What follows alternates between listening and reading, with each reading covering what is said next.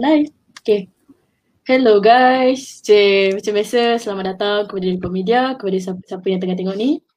Uh, jadi sebelum kita bergerak, macam biasa, anda ada dua minit daripada sekarang untuk uh, tekan like dan share kepada semua rakan-rakan sebelum kita mula ke perbincangan yang menarik uh, pada hari ini. Ya. Yeah. Silakan share dan like. Ah, laju eh. Okay, okay. Hai, hai. Empat orang yang tengah tengok tu. Uh, Aizat, nak cakap hai juga? Izzah, jangan malu-malu. Hai, mohonlah kita uh, join.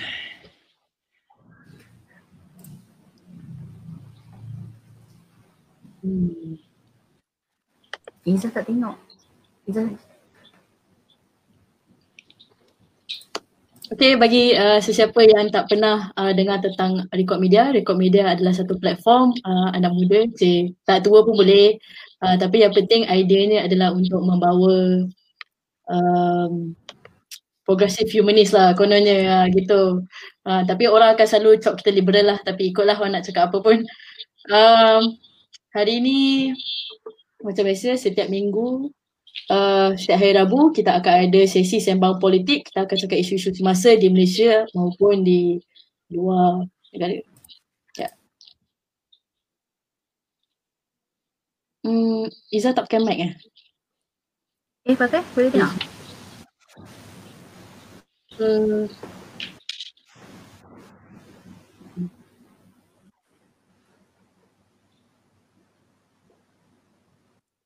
Hmm.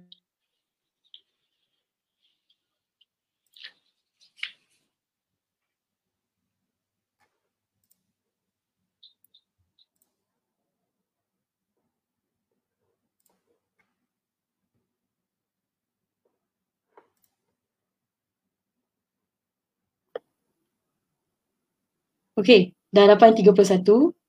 Okay. Uh, Izzah, boleh silakan.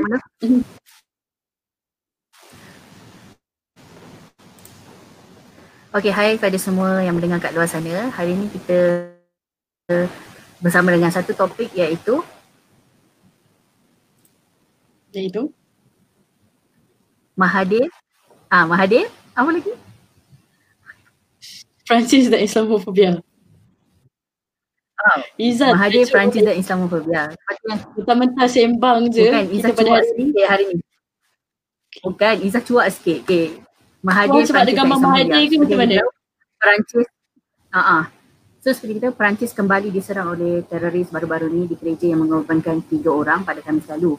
Dan sebelum daripada kejadian ni adalah satu kejadian daripada guru sejarah daripada utara Perancis telah dibunuh dan dipenggal kepalanya oleh seorang pelajar berusia lapan belas tahun selepas mengajar tentang freedom of expression, kebebasan untuk berpendapat kerana dia menggunakan karikatur menghina Nabi Muhammad dan kelasnya. Jadi hari ini bersama kita malam ni saudara Aizat Samsuddin daripada Komuniti Muslim Universal serta sarjana di University Melbourne dalam pengkhususan Counterterrorism, Konflik dan Politik Islam. So selamat malam Aizat. Jadi Aizat, selamat malam Aizat, selamat malam Azura. Jadi kita nak tanya, menurut anda apa yang sesungguhnya terjadi di Perancis pada saat ini? Mungkin boleh terangkan secara ringkas, terutama selepas daripada rentetan peristiwa tu ada kenyataan daripada Presiden Emmanuel Macron lewat temu bual dia yang telah kata, yang dikatakan telah melukai lebih dua bilion jiwa umat Islam di seluruh dunia. Hmm. Silakan. Okay, terima kasih Izzah. Mac- um, apa uh, bunyi Izzah macam pengacara T V ya. Uh, malam ni. So so apa isu malam ni sangat kompleks sebenarnya, macam kita tak boleh nak discuss dalam, sudah tentu tak boleh discuss dalam masa tiga puluh minit, tapi kita akan um, kupas sebaik mungkin uh, secara uh, tidak formal, secara casual, dan penonton hmm. pun boleh tanya soalan ata- ataupun share pendapat dan sebagainya.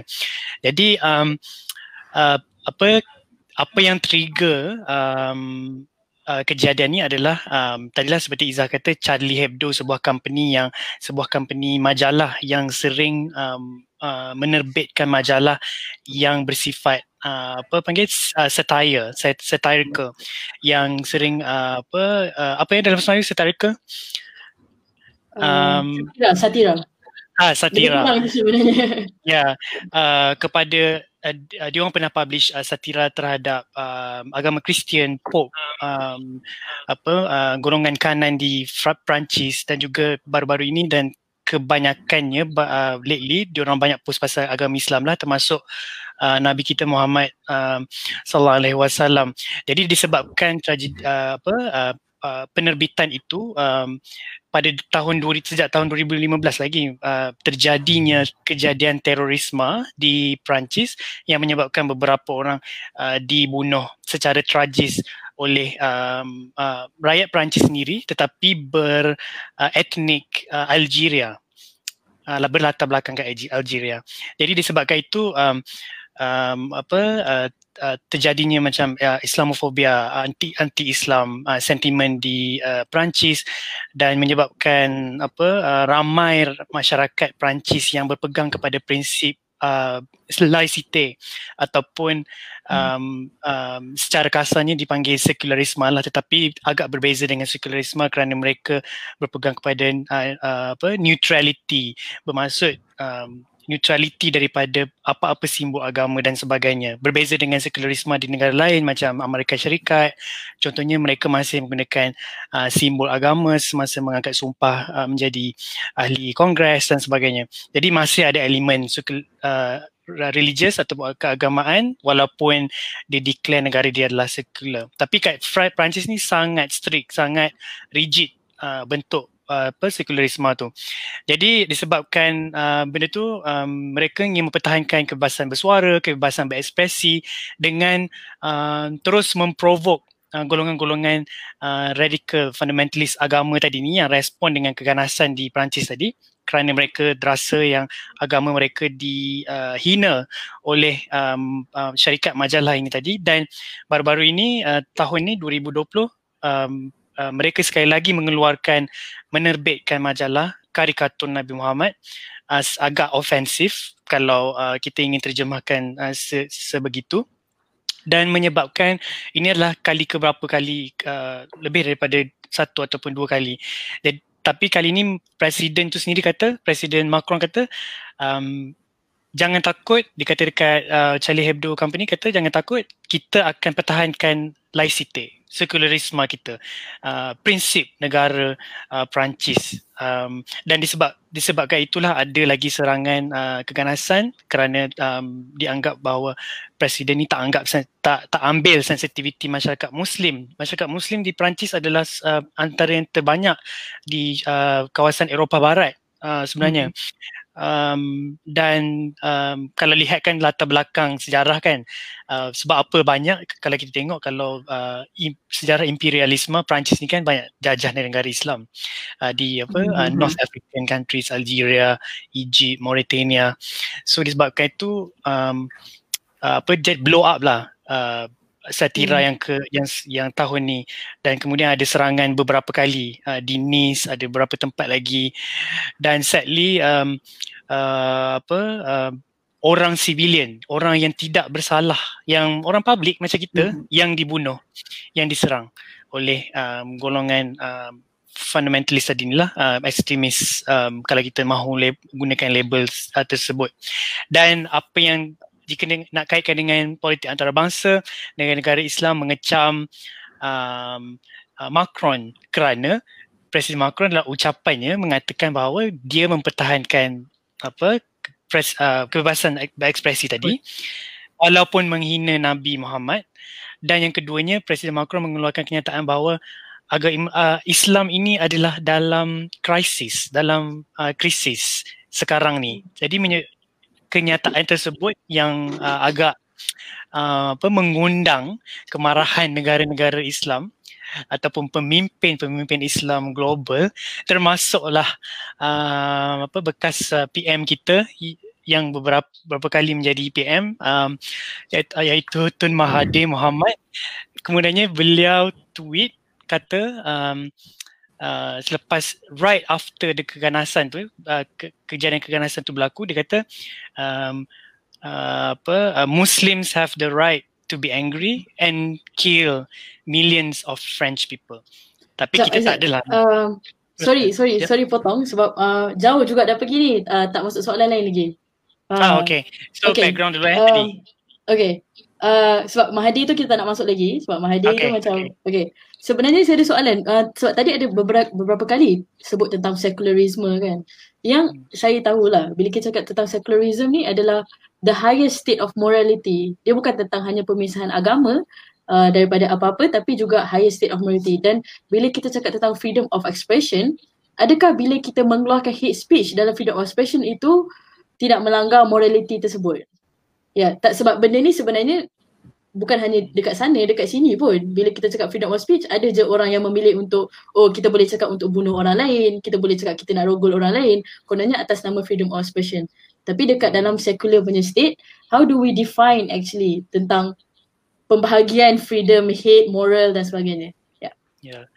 Tapi Ya, tapi secara prinsipalnya um, dalam uh, sistem sekularisme um, mungkin kalau, sebab terlampau kompleks kan benda ni, kalau kita tengok negara ke negara um, uh, mereka, macam mana mereka tafsir apa yang uh, masuk di bawah definisi uh, ucapan kebencian itu lain-lain. Uh, contohnya hmm. kalau di Perancis agak susah ada threshold tu untuk capai Um, uh, kata-kata kebencian yang yang yang menyebabkan uh, apa um, tindakan undang-undang uh, sangat susah untuk dicapai. Ada anti diskriminasi punya undang-undang tetapi amat susah.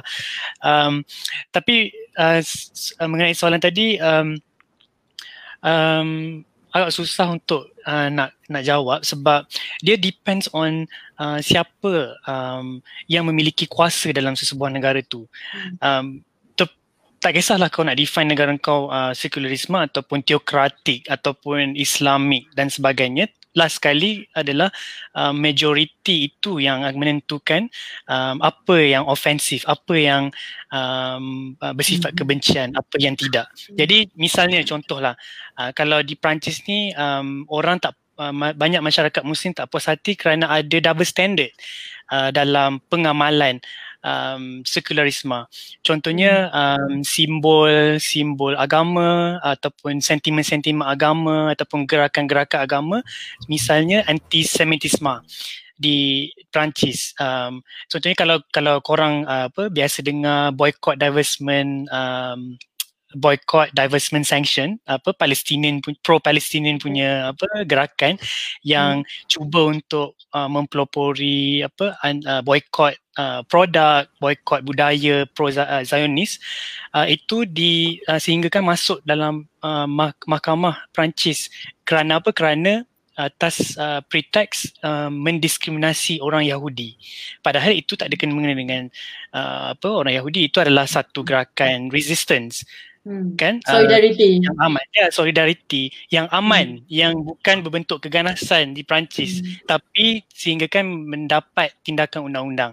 Tapi dia kalau nak dibalikkan dalam negara Muslim uh, sangatlah uh, masalah yang sama juga. Tadilah kata-kata kebencian dalam uh, minoriti misalnya yang uh, beragak yang berfahaman Syiah atau di dalam negara yang bermajoriti Sunni atau um, contohnya kalau kita tengok Indonesia, Pak Ahok yang just quote perkata, apa ayat Quran yang kata pemimpin, pemimpin bukan Islam boleh dipilih men, men, mengikut Al-Quran, ayat Al-Quran. Disebabkan itu beliau didakwa di bawah undang-undang anti penodaan, hate speech. Kan uh, tapi Indonesia itu juga adalah uh, kononnya negara sekularis sekular. Jadi semua ni adalah secara prinsipal sekular mem- menuntut ataupun mengangkat um, apa kebebasan bersuara um, sama ada mutlak ataupun threshold yang amat tinggi uh, untuk capai, tapi last kali dalam uh, pengamalan ia berbalik kepada siapa yang berkuasa, siapa yang menjadi majoriti. Hmm. Okay, uh, Izzah ada soalan lain tak? Sebab kalau tak nak sambung soalan tadi daripada Aizat. Boleh boleh sambung, sambung dulu. Boleh. Tak, uh, sebenarnya sebab uh, tertarik bila Aizat mula-mula cakap uh, bagaimana secularism ataupun uh, dia dia berbeza sebab setiap state akan ada you know, you know macam setiap state akan ada baggage dia sendiri, akan ada history sendiri kenapa benda tu berlaku dan sebagainya kan. Jadi kemungkinan besar Uh, kebanyakan benda yang terjadi tu adalah you know you know how penguasa yang yang menentukan benda tu, uh, menentukan undang-undang tu dan they define that thing. Macam dekat Malaysia juga uh, kita ada apa kita ada apa um, apalah kita punya uh, atas hutan. Uh, bukan, kita ada macam apa yang mengikatkan uh, Cina, India dan Melayu adalah apa dia? Contract. Ah, social contract. Yeah. Uh, macam satu benda yang macam orang kata, ah, pergi tengok, kalau dekat Perancis orang cakap pergi tengoklah cerita tu. Kalau kat Malaysia orang cakap pergi tengok social contract ni. Tapi macam benda-benda macam ni susah sebab masa tu like who really defines the problem, who discuss the problem and really look on the problem on how to handle it. So dekat kita pun jadi benda sama lah benda tu kan. Sebab tu di akhirnya benda-benda macam ni datang lagi sebab masalah tu sebenarnya tak diselesaikan the root. Tapi kita terus letak satu macam kontrak, satu undang-undang. Nah, apa-apa pergi tengok. Lepas tu after years of it kita terus ah, pergilah tengok tu, tapi kita tak redefine on the social context yang ada pada waktu tu lah. Ya, yeah. hmm.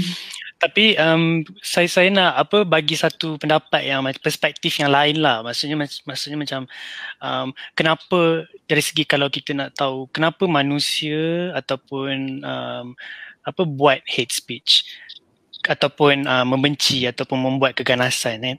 So dari segi kriminologinya, sebab kita kena faham tadilah macam Azura sebut, sebab itu adalah sebenarnya masalah root problem tu kita tak pernah nak faham. Uh, kita faham masalah struktur, stru, uh, structural problem tu kan dalam masyarakat kita.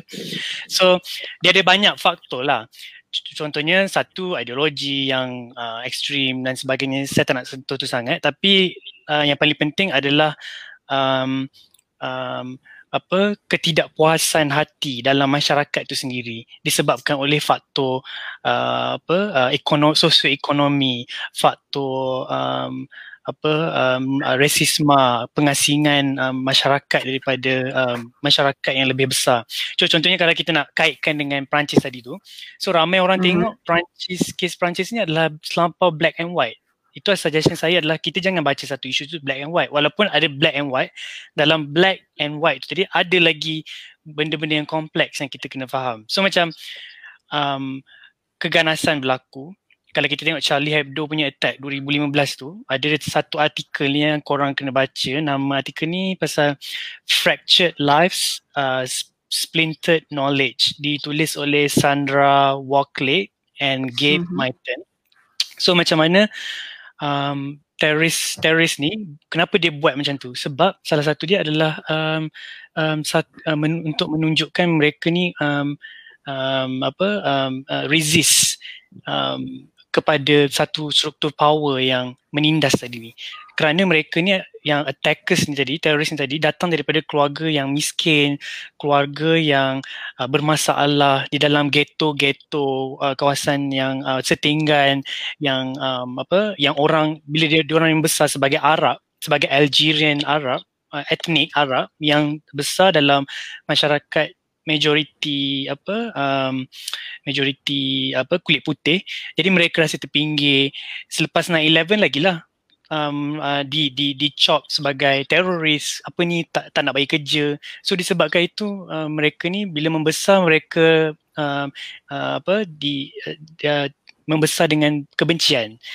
So saya nak cakap ni bukan hanya faktor ideologi yang ganas ataupun ekstrim.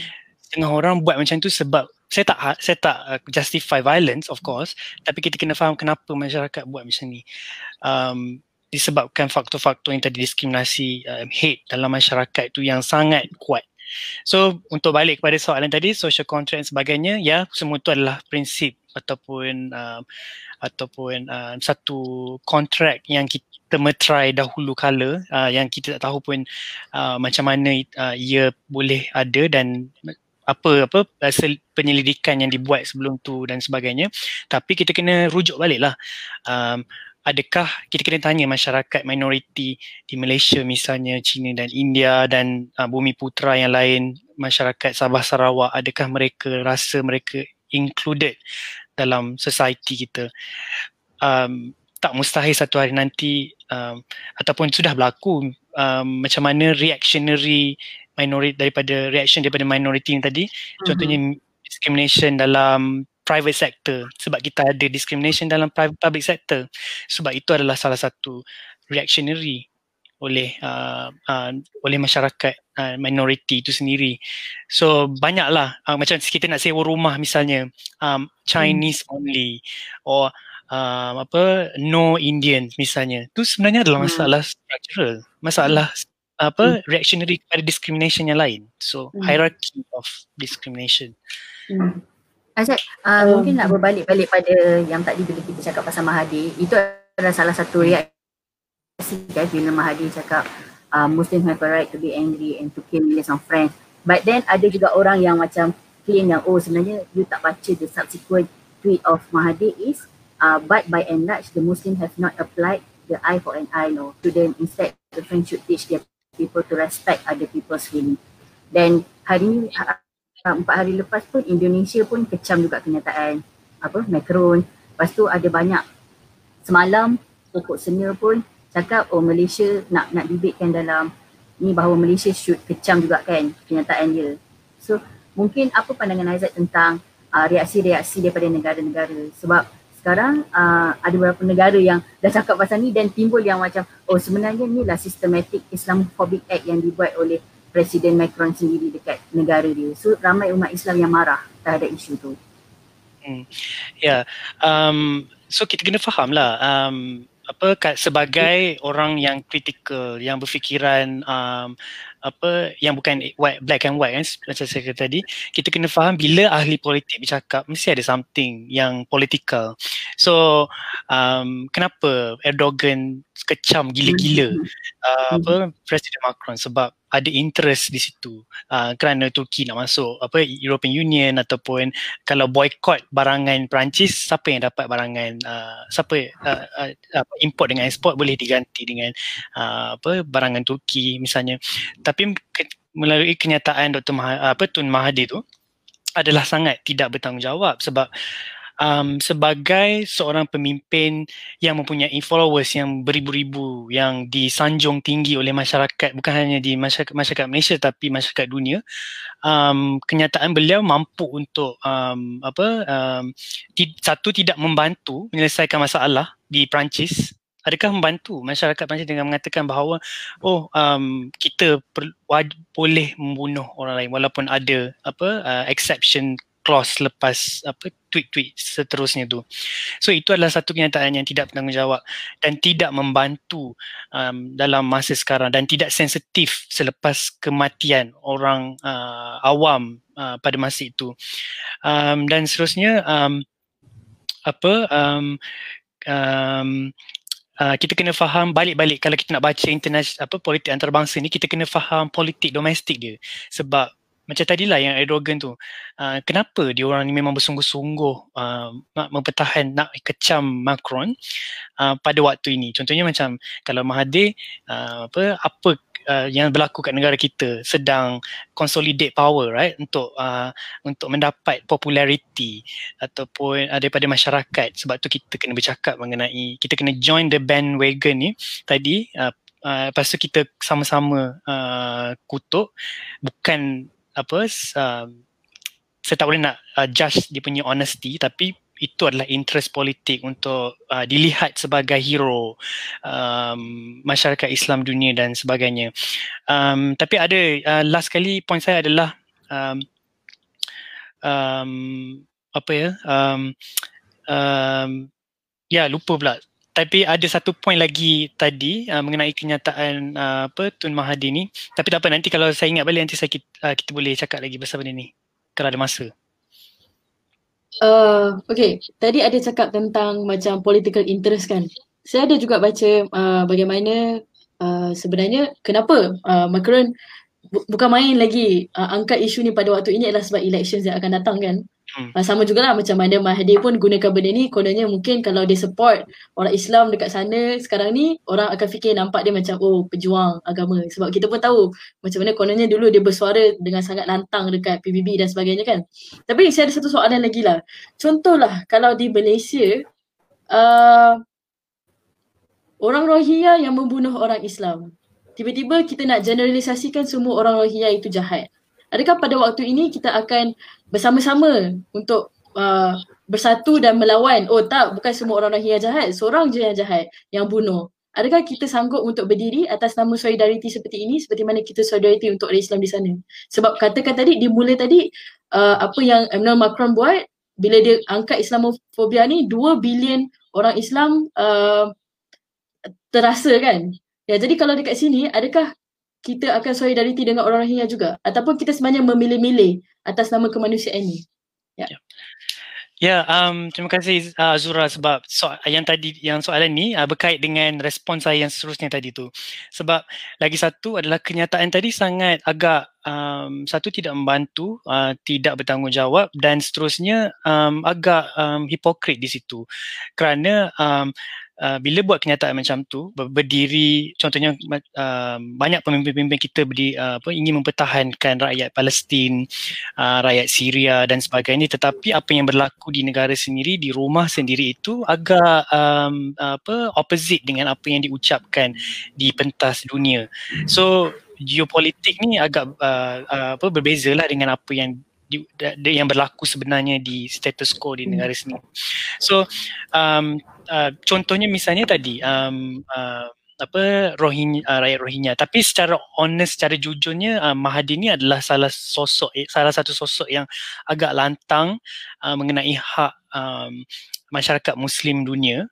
Um, pada masa yang sama beliau, macam kalau kita ingat baru-baru ni kan ada uh, dibuat K L Summit tu kan. K L Summit, lepas tu di-invite uh, Erdogan, ada um, Hasan Rohani daripada negara-negara Islam yang macam uh, agak host apa uh, uh, uh, apa panggilnya uh, bukan hostile, maksudnya macam agak lain lah daripada uh, negara Muslim yang lain.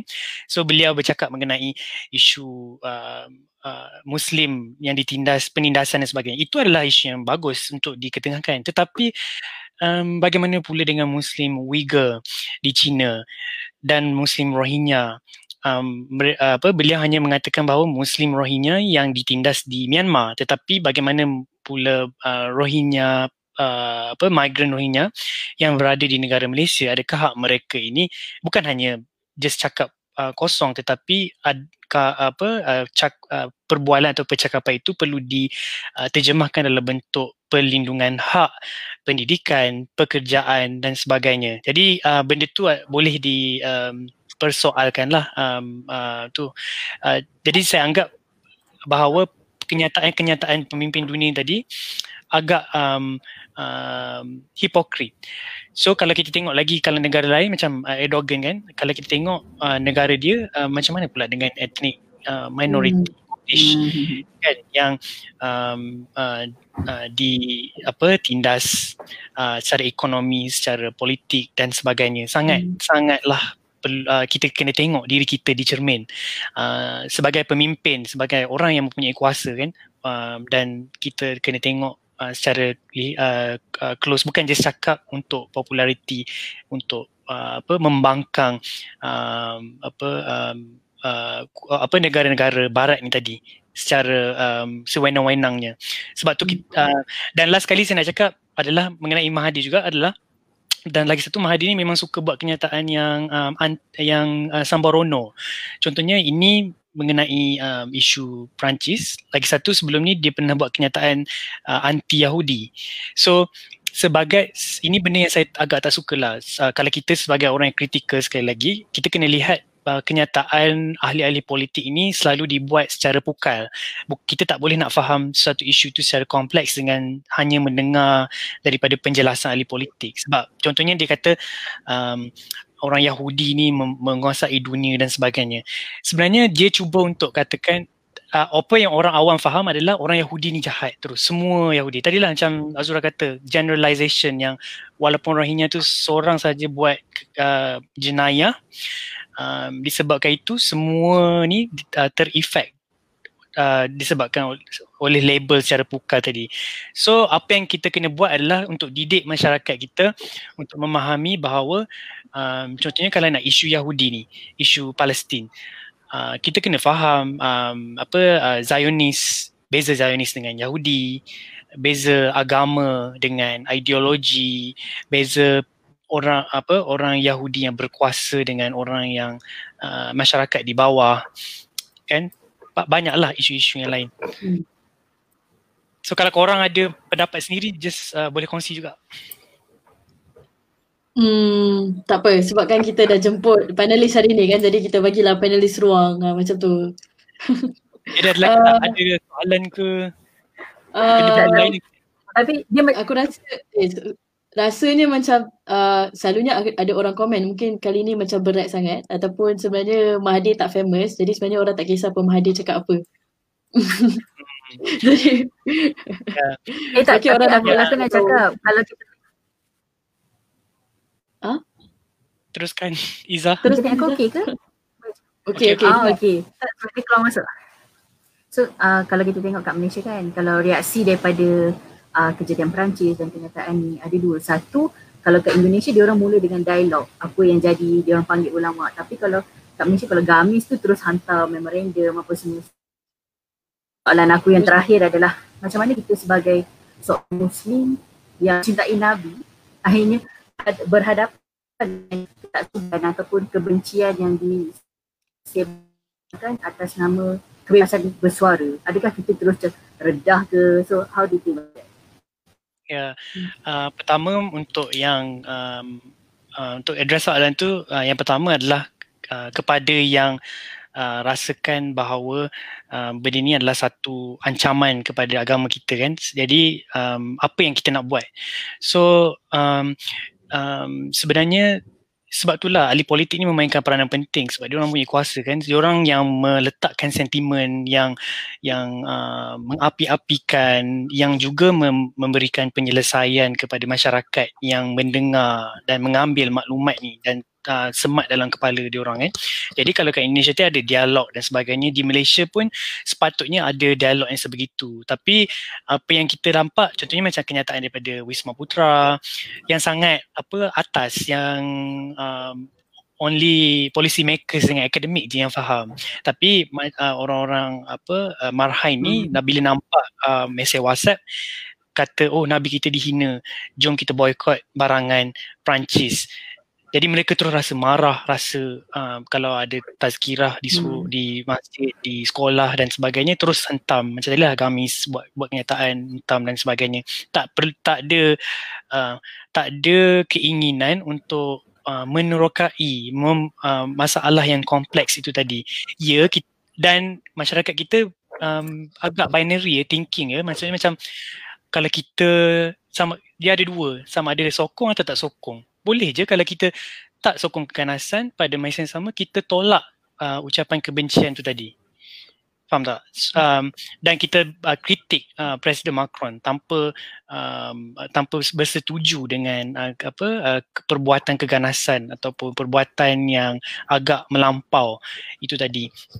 Uh, dan seterusnya adalah uh, peranan uh, Muslim yang progresif lah. Sebenarnya Um, ini adalah salah satu kelemahan um, orang yang percayakan uh, apa prinsip keamanan, uh, prinsip apa ke uh, keserata uh, ke uh, kesamarataan, uh, inklusiviti dan sebagainya. Sebab um, kita terlampau fikirkan, contohnya adalah kita kita nak ajak manusia macam oh kau kena relax, kau kena, sebab bila Nabi dikutuk kau kena relax. Tapi untuk banyak banyakkan masyarakat, diorang tak rasa relax tu adalah satu respon yang agak kuat kan, sebab Nabi diorang Nabi uh, Nabi di dihina, takkan kita just nak diam, betul tak? Jadi ini adalah peranan uh, apa progresif uh, uh, untuk masuk dan berikan Uh, saluran ataupun tindakan. Dialog tadi adalah antara satu, salah satu uh, saluran uh, tindakan yang kita boleh untuk memprotes kepada uh, penghinaan tersebut tanpa uh, masuk memasuki ke kancah yang you know ekstrim, ganas dan sebagainya. So saya rasa um, ya yeah, kita perlu ada lebih banyak counter narrative uh, dan kita perlu ada banyak saluran yang orang Uh, orang tak just ingat bahawa um, apa uh, keganasan ataupun kebencian perlu dibalas dengan satu cara sahaja, tapi lebih banyak cara-cara yang lain dan kita memainkan peranan tersebut. Okey, baik, uh, terima kasih Aizat. Sebenarnya kita pun uh, lebih tiga minit daripada uh, masa yang kita jangkakan. Jadi sebelum berakhir saya nak bacakan ada dua komen, uh, iaitu yang pertama daripada Oh young, suara kemanusiaan seperti dialog malam ini adalah penting pada zaman kebangkitan politik, populisme yang penuh dengan kebencian di seluruh dunia sekarang. Hatred begets hatred, violence breeds more violence. Rantai kebencian dan kekerasan boleh diputuskan jika lebih ramai bersuara kemanusiaan. Jadi kepada penonton kita pada hari ini, kalau nak bincang lagi lebih panjang, boleh uh, bagi tahu Rekod Media, kita boleh jemput dan cakap lagi. Ataupun kalau nak jemput uh, saudara Aizat, uh, boleh cari Aizat di Facebook ya? Ya. Yeah. Boleh ya? Uh, boleh cari. Ya, sama-sama. Boleh cari saudara Aizat. Ya. Yeah. Uh, dan satu lagi sebelum berakhir juga daripada Huda Ramli, kita kena banyakkan lagi dialog macam ni. Orang tak tahu macam mana nak bertindak balas kerana suara dan pendapat ekstrim amat dominan dalam masyarakat. Betul. Uh, bagi ya. saya dalam banyak-banyak yang kita bincang tadi, sebenarnya banyak orang keliru, tak tahu nak pergi mana, tak tahu nak buat apa. Uh, dan kalau macam Izzat cakap, kalau ekstrim tu dia terus pergi nak bunuh orang, pergi melawan dengan cara kekerasan, dan mungkin yang tak nak ambil tahu tu, tu dia terus tak kisah dan hidup dalam their own bubble lah, saya rasa. So mungkin itulah. Hmm. Yep. Uh, Izzah sebelum berakhir? Sebelum berakhir, mungkin konklusi yang Izzah nak buat adalah kecintaan pada agama atau Nabi tidak memaks- tidak boleh membuat kita melawan kejahatan dengan kejahatan. Dan terima kasih pada semua juga. Uh, terima kasih pada Aizat. Uh, terima kasih Rekod Media. Okay. Alright, thank you. Bye. Okay, bye. Jangan lupa follow dan subscribe uh, Rekod Media di YouTube uh, dan like kami di Facebook. Terima kasih.